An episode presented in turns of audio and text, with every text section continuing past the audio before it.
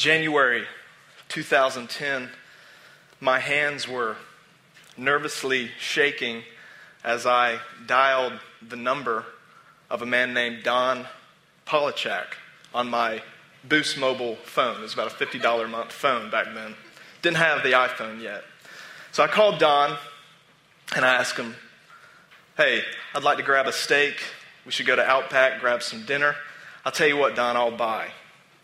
And he agreed. I didn't even think he would agree. I was nervous because, I mean, this was the Donald. I call him the Donald. This was Mitzi's dad. This was my girlfriend's dad at the time. I was really nervous to meet him. He's uh, he's just a guy that just commands respect. He's a no-nonsense type of guy. Um, so we get to Outback, we eat dinner, and I, for some reason, he ordered the most expensive meal. I don't. I think he was trying to measure me up. It was like a fifty dollars surf and turf or something like that, which was almost all of the money that I had. And so we, we talk for a while. We have a good time. And we laugh and we, we just talk about all types of things. And after dinner, uh, I, I pop the question. I ask him why. I give him the question and I, I tell him why we were meeting. And I said, Don, I love your daughter very much. She's the love of my life. And I was wondering if it would be okay with you if I asked her to marry me. And you know what he said?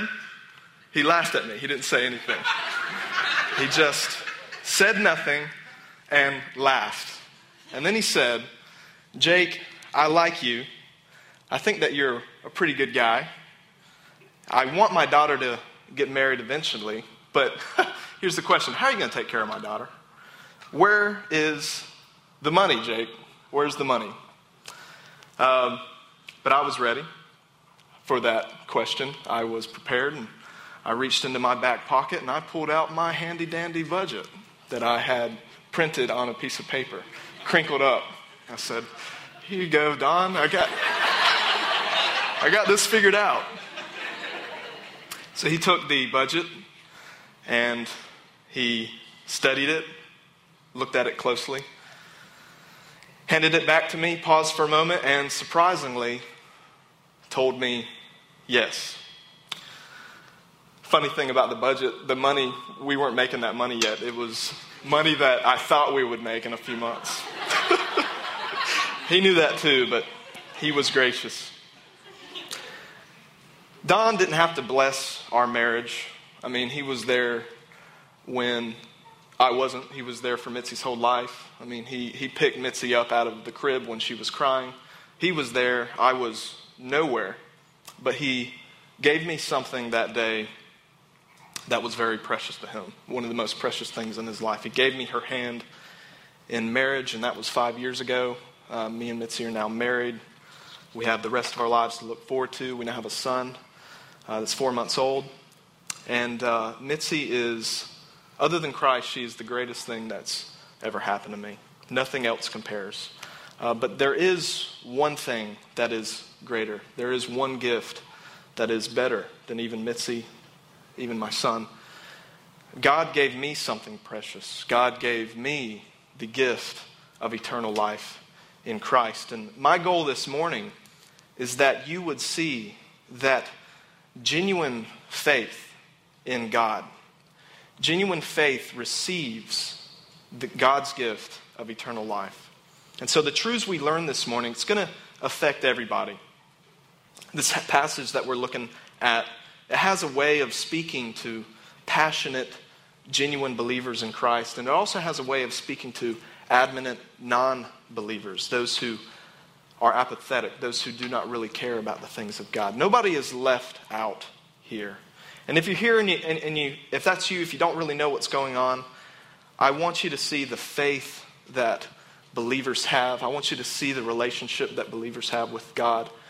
I want you to want it. I want you to long for it, to thirst for it.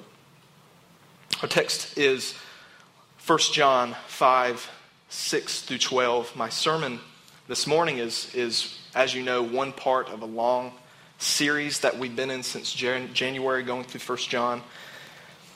Most of you have been here for the whole thing. Some of you, this is new. First John five, six through twelve is just a, it's a small section of this letter. To understand this small section, you have to understand First John five, six through twelve in light of the whole book to really get it. First John is a very interesting book. If you've been studying it uh, for this amount of time, you'll see that it's organized in kind of a weird way. It's not organized in a linear fashion. It's not written in a way that we Westerners really like our information handed to us. It's very different from, say, like the letters that the Apostle Paul writes. He's pretty easy to follow. That's because Paul organized his letters more in a linear fashion. It's almost like a syllabus that you would receive when you go to class. They're easier to outline. John's style, though, is very fluid. He writes in what's been described a circular way, meaning that he will hit a topic, he'll then move to something else, and then he'll come back around to that topic like a circle. And that's why it seems like John repeats himself a lot, because he say, says the same things later in the letter that he said previously in the letter. And for the last several weeks, we've been hearing close to the same thing, just phrased in different ways. What we've been hearing is this. We've been hearing that Christians are able to know and love God.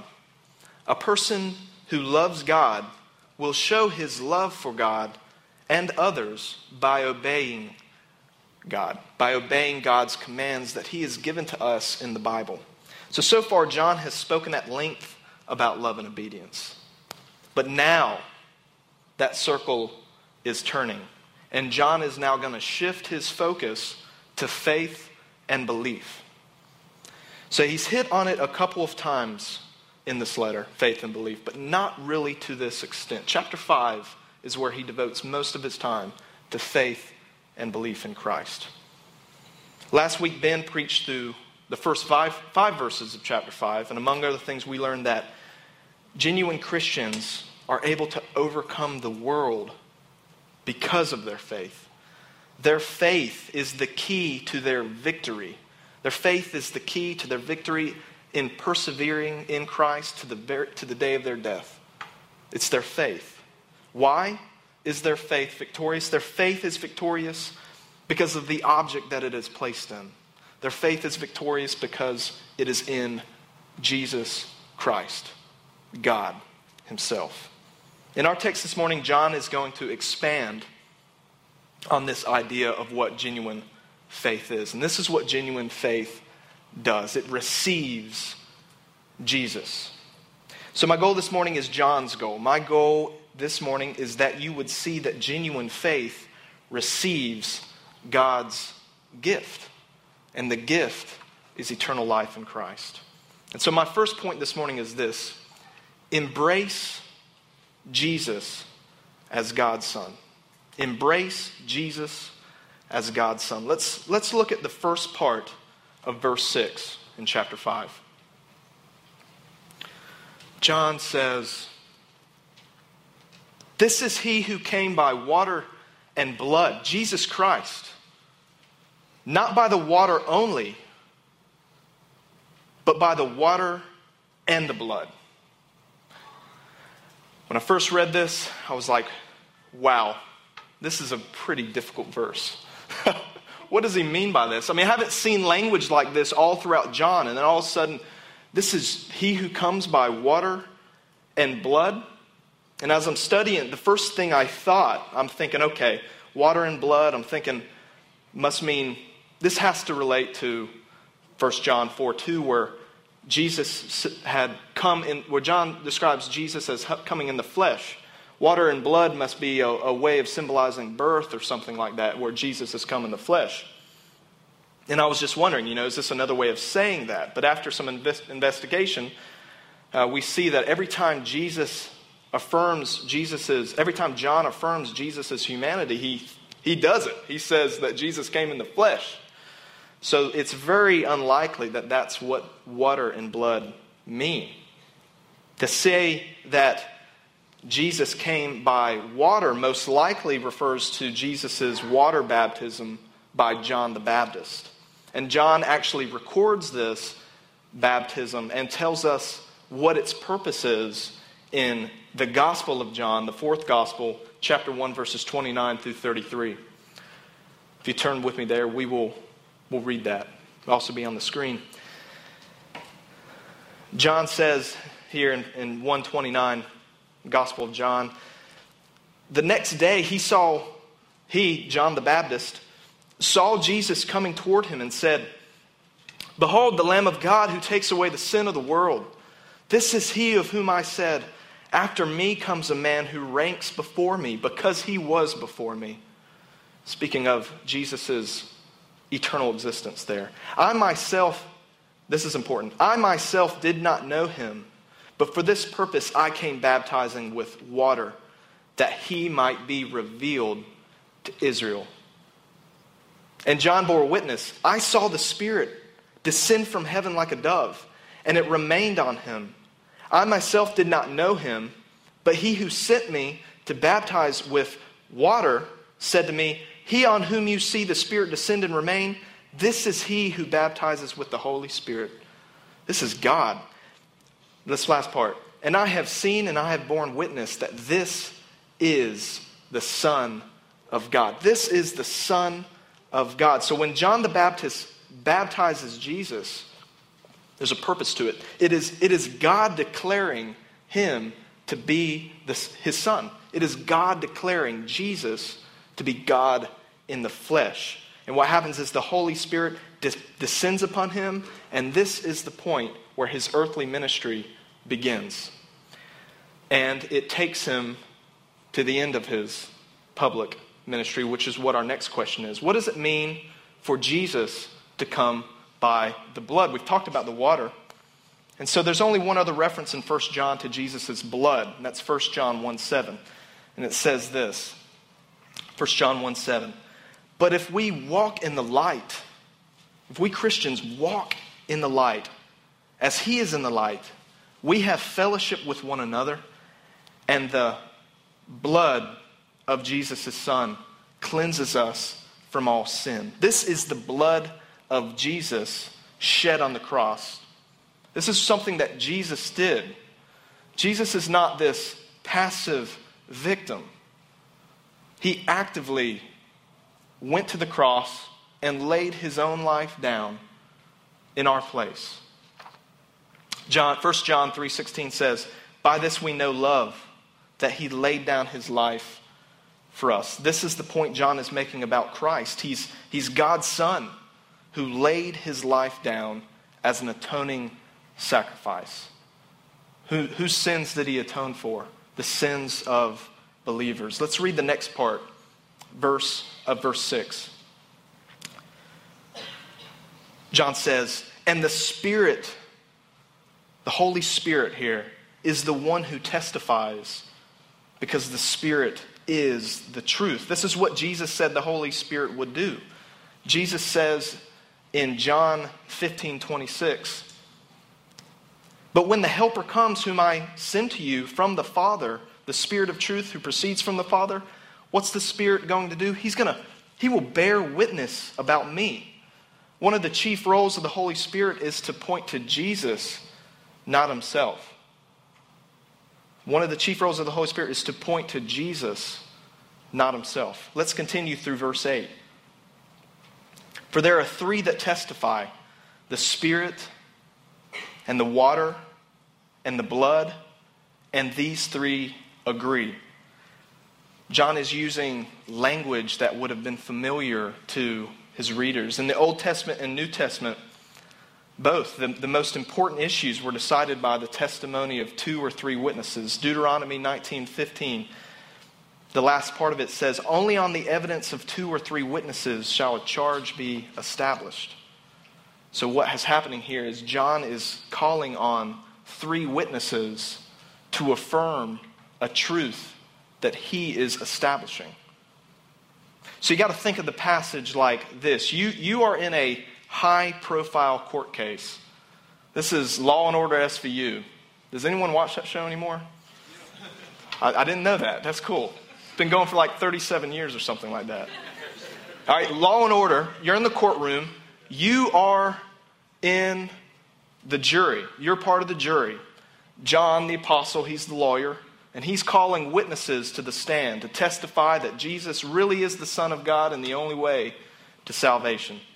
He calls on the water to the stand. Water, do you testify that Jesus is who he says he is, that he is the Son of God? Yes, I do. He calls on the blood. Blood, is Jesus the Son of God? Yes. He calls on the Spirit. Spirit, is, is Jesus the Son of God? Yes. Each one of them is giving the same testimony from their own point of view. And all three of them are saying the same thing. They're not contradicting. They're all saying, yes, yes, Jesus is the Son of God. The gavel falls. Court is now dismissed. And so now, as a jury, you go into the jury room, and now you have to make a decision. You have to make a decision about Christ. In the words of C S Lewis, your choices as to who Jesus is are very limited, extremely limited, in light of what Jesus has said about himself, in light of what God has said about him, in light of what the water says, the blood and the Spirit have said about him. You've probably heard this illustration before, but Jesus is either a liar, a lunatic, or he's Lord. He can only be one of the three. There are no other options. If he's a liar, then dismiss him. If he's a lunatic, then run away from him because he's crazy. Dismiss him. But if he is Lord, if he really is the God of the universe, if Jesus really is the Son of God, the Messiah, then the only option is to either just rebel against him and die in your sin, or repent of your sin, believe in him for salvation, and worship him because as he is God, as he is the creator of the universe, he is worthy of your worship. And so he's worthy of it. And our faith ought to compel us to embrace him for who he really is. The second point this morning is this. Trust what God has told you about Jesus. Trust it. Trust what God has told you about Jesus. Let's look at verse nine. Verse nine of First John chapter five. John says, if, if we receive the testimony of men, the testimony of God is greater. So for the most part, we, we trust what people tell us. When somebody tells you something, for the most part, we take it as truth. For the most part, people are trustworthy. If you were to tell me something, I'll give you the benefit of the doubt, unless we just you're just a lunatic and we just know that you're a liar. John here is arguing from the lesser to the greater here. John is saying that we should basically just we should take God's word seriously. People are full, full of error. They often lie. Even when they're not trying to lie, it's, you know, you could lie unintentionally. You could say things that are wrong. But God is light. God is light. In him is no darkness at all. The words that he tells us, they proceed from his character, which is pure light and truth. God's word is truth because he is truth. Genuine faith receives his testimony. Let's read on in verse nine, the second half of that. For this is the, for this is the testimony of God that he is born concerning his Son. Here John is declaring God's authority for his teaching. He's the creator of the universe, declaring truth about his Son. What is the testimony? That's the next question. Well then, what is the testimony? And I think the most likely answer is that he's referring back to verse eight, where he's basically saying, my testimony concerning the Son has been given through the Spirit, water, and blood. Just saying that again. He's reaffirming his testimony. Let's look at verse ten. Whoever believes in the Son of God has the testimony in himself. Whoever believes in the Son of God has the testimony in himself. Remember verse six? The Spirit testifies that Jesus has come by water and blood. I think what we have here in this verse is more detail about how the Spirit is actually doing that because the Spirit is testifying. The Spirit is shouting out. But where is he doing that at is my question. And I think the answer is here. He's in himself. The Spirit is saying, shouting out very loudly inside the believer's heart, inwardly, yes. He's saying, yes, it is right. It is good to believe in Jesus because Jesus really is the Son of God. This is the correct thing to do. Paul describes this in greater detail in Romans chapter eight, verse sixteen, where he says, Romans eight, sixteen, the Spirit himself bears witness with our spirit that we are children of God. And if you're a genuine believer here, you know more about what this means. You just, you just know. You just love Christ. You don't always know why, but you just, you just know that Jesus is God. He died for my sin. That's the Spirit within us pushing us towards Christ. We're able to call God Father and be assured that we are children of God. And that's a gift given to us by God. But there's also a, there's a flip side to this. Verse ten continues, whoever does not believe God has made him a liar because he has not believed in the testimony that God has given concerning his Son. Any person that does not believe God's testimony concerning Christ here is calling God a liar. Now, if you, that's terrifying. I mean, if you do not believe what God has said, if you don't believe his words, if you don't take them as truth, well, the opposite of truth is a lie. You're calling God a liar. You're calling God who is light, darkness. I think there are a couple ways that you can do this. I mean, there's the obvious way. You can be very outspoken about it, outright in your rejection of Christ. I think it's pretty easy to spot. But then I think there's an even more dangerous way of calling God a liar. And that's just being indifferent. That's just not taking God's word as God's word. It's just not taking God's word seriously. It's indifference. It's apathy. You're doing the same thing when you just don't care. You're outright provoking God to his face and saying, you're a liar, just based on your response. John's very black and white here. In fact, he's very black and white through the whole book. I mean, there's no middle ground here. Either you believe in Christ and act on it, or you don't. I've lived most of my life, I'd say that I, I, I lived in that apathetic, indifferent category. I, I basically acknowledged that God existed, uh, that he wrote the Bible, that he sent his Son Jesus to die for my sin. I acknowledged those truths. I had some idea of that, mainly because I had just been raised to be around church frequently, and I'd heard it over and over again, and I was just, it just kind of wired in me a little bit. On paper, I looked like a believer. I acknowledged these truths externally, but I was not a believer. Like John defines it. I was not a believer. I was not a genuine believer in Christ. My belief did not translate towards any form of change. I still loved the things that God hated. I still loved my sin, and I lived like it. It was very obvious. When I talked about God, there was no love. I didn't care about other people who said that they were Christians. I had no attraction to other believers. I didn't care about being in a body of Christ because I didn't love Christ. That's why. But by God's grace, when I was eighteen, I found myself at a website where, of all people, Mike Seaver from Growing Pains was sharing the gospel. Kirk Cameron. Uh, God can use anybody. Share the gospel.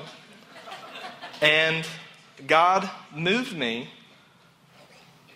from the realm of unbelief into the realm of belief. God shined his light on the darkness of my heart. I saw that I was a sinner, and I had only one place to run, and that was to Christ. I knew that I needed him. All of a sudden, the lights just started flickering on. The lights in my heart just came on. I knew, I mean, I've known about Jesus my whole life, but not like this. Not like this. Now it was personal. Now it was real. I needed his righteousness because I didn't have any on my own. It was real. The truths came alive. Jesus died for me. That became real. And God saved me. And I didn't even know anything about him hardly. But I knew that I loved him. I just knew that I loved him.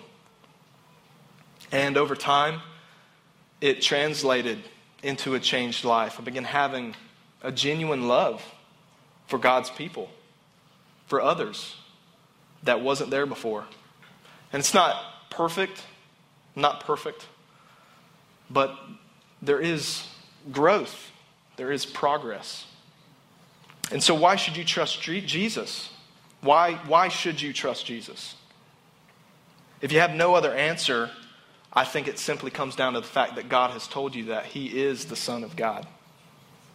I mean, this is not merely the testimony of man. This is the testimony of God. Above all else, this is the God of the universe giving us his word.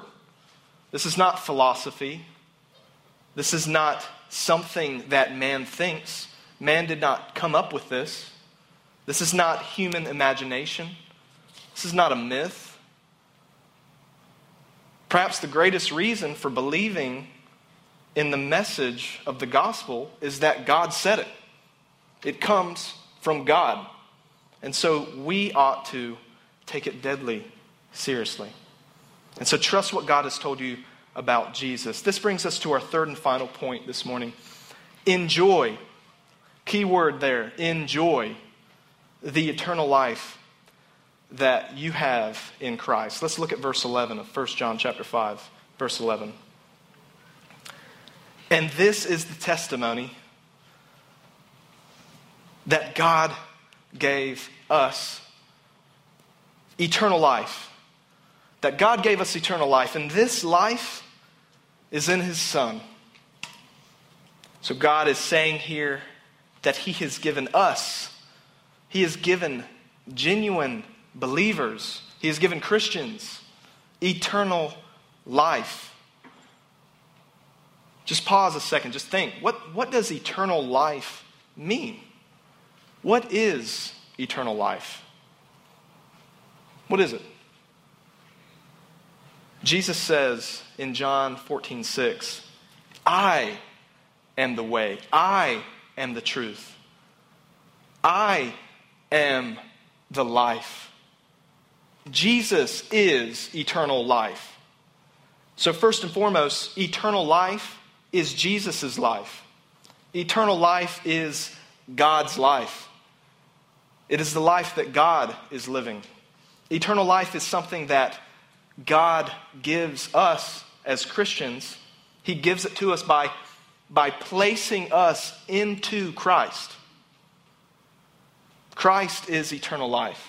The gift is that God the Father unites us with the Son, and we live in Jesus' eternal life. That's the way John puts it.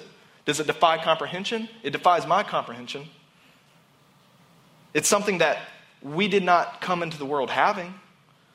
John, the Gospel of John, chapter five, verse twenty-four, Jesus says,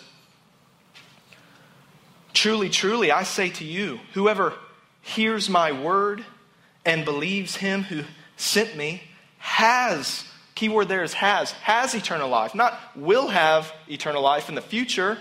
No, eternal life is now. It starts now. When Christ becomes your Lord and Savior, he does not come into judgment, but has passed from death to life. In other words, eternal life is not something that we wait and to get after we die. It starts now when Christ when you believe in Christ. It starts now. If, if you are a genuine believer, eternal life has begun. You're already in, in heaven in a sense.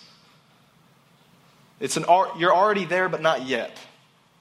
You can begin enjoying fellowship with God here on earth now, if you're believing. Believing faith, faith and belief is the link. It's the link in the chain that links us with the eternal life in Christ. The Gospel of John, chapter seventeen, verse three, Jesus defines eternal life like this. He's praying to the Father in heaven like he always does. And he says, and this is eternal life. He's going to define it very clearly here. That they know you. That they know you, the only true God, and Jesus Christ, whom you have sent. This is a very experiential knowledge, obviously. Eternal life, this eternal life, it, it is a personal, intimate knowledge of God. It's an eternal study of God. It's an eternal friendship with God where you learn more and more about Him. It's not just avoiding death. It's friendship with God. And it is amazing. This past weekend, my family, we went on a vacation. And we went to one of my favorite places on earth. I haven't been to everywhere on earth, but out of the places that I've been, this is my favorite. It's it's the point at Oak Island, the inlet between uh, Holden Beach and Oak Island. And it, it, it's kind of like a sound area. It's just a creek back there. It's very calm. It's a great place to take kids. And we just sit around and relax. It's a lot of fun. And this past time, me and my dad, we had a kayak that was rated for like two hundred pounds, and we both got on it. And so it was like four hundred pounds. On a on a two hundred pound kayak in the middle of the creek. That was a bad idea. We almost sunk. But man, it was fun. Uh, but, you know, we're sitting there in our chairs, having a good time, sort of getting a tan. I don't, I don't really tan. Uh, but we had to leave. We had to pack up. We had to do the work of putting everything back in the cart. We had to go back home, and then we had to drive three hours back home. And it, it was temporary, the enjoyment. It was fleeting. I wish I could have stayed out there and just enjoyed that the whole time, but it was fleeting. All enjoyment in this life is, is fleeting. It's temporary. I, I think that God gives us that enjoyment as a picture of the enjoyment that we're going to experience in Him forever. I mean, forever. Imagine the best possible thing that you can possibly enjoy. Multiply that by millions. Multiply it by an infinite amount and make that last forever. That's what eternal life is going to be with God. It's, it's going to be amazing. I, I, I can only use words to describe it, but nothing can give it justice. Nothing can give it justice. Why is eternal life eternal? Our life in Christ is eternal because Christ is eternal. I mean, just think about the eternality of Christ. I mean, it just defies comprehension. God is inexhaustible. Another, another answer to why life is eternal is because it's going to take eternity to figure God out. There's so much amazement in Him. There's so many truths that will just amaze us. That it will take all of eternity. It's not going to be boring. I mean, if you could say that there was a new day in heaven, every day would be different and amazing as we learn more and more about the Lord, our friend, who loves us. I mean, this is the God who created the universe. So it's going to be forever amazing. And so like we mentioned before, your eternal life started the day that you became a believer. How do you enjoy Him now? Very simple. You walk with Him. You live with Him. You learn from Him. You go to the one place that He has given us to learn about Him. The Word of God, your Bibles. You spend time in it. You meditate on the truths that are there. I mean, it ought to amaze us the truths that are in Scripture. You talk with him. You pray. We're told in Scripture to be constant in prayer. You, you, you constantly be connected with him in prayer. If you're in Christ, your friendship is perfect. It's never going to end. It's already started, so to speak. It's only just started. So if you're a believer here this morning, you can, you can be encouraged. I mean, just look at the first part of verse twelve in First John chapter five. He says this, whoever has the Son has life. You have life in Christ. And it is true that one day you're going to die. You're, you're going to physically die. Your body's going to give out. It's already started to give out. But you're never going to truly die. You're going to live forever because Jesus lives forever and you're united with him.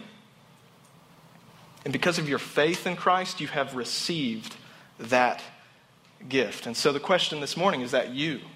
Is that you? Are you a believer? Are you united with Christ? Because if you're not, John has something to say too. Just look at the, the second half of verse twelve.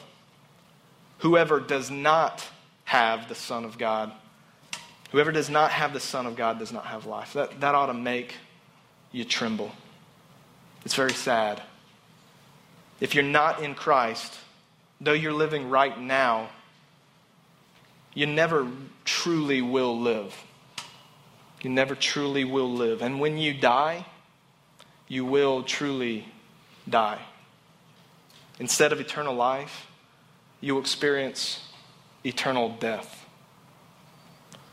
That is what happens for you if you're not in Christ. Your only hope is Christ. Put your faith in him. Plead with God to help you. Don't resist the grace. Don't resist the opportunity to respond to the gospel, to, to, to respond to his offer of life in him. You can enter into eternal life. And so my goal this morning was that you would see that it is, it is genuine faith, that it does, it receives the life in Christ that is eternal. So the questions are, you know, is your faith genuine? Has it transformed who you are? Are you truly thankful for the eternal life that you have in Christ? Are you thankful for it? Do you thank God for it? Do you think about it? Do you meditate about it? Let God know that you're thankful. Pray to him. Thank him. Let God know how much you love him. Think about how much he loves you. Because if you are in him, he loves you so much. And he's going to show you that throughout all eternity. Thank you. Let's pray.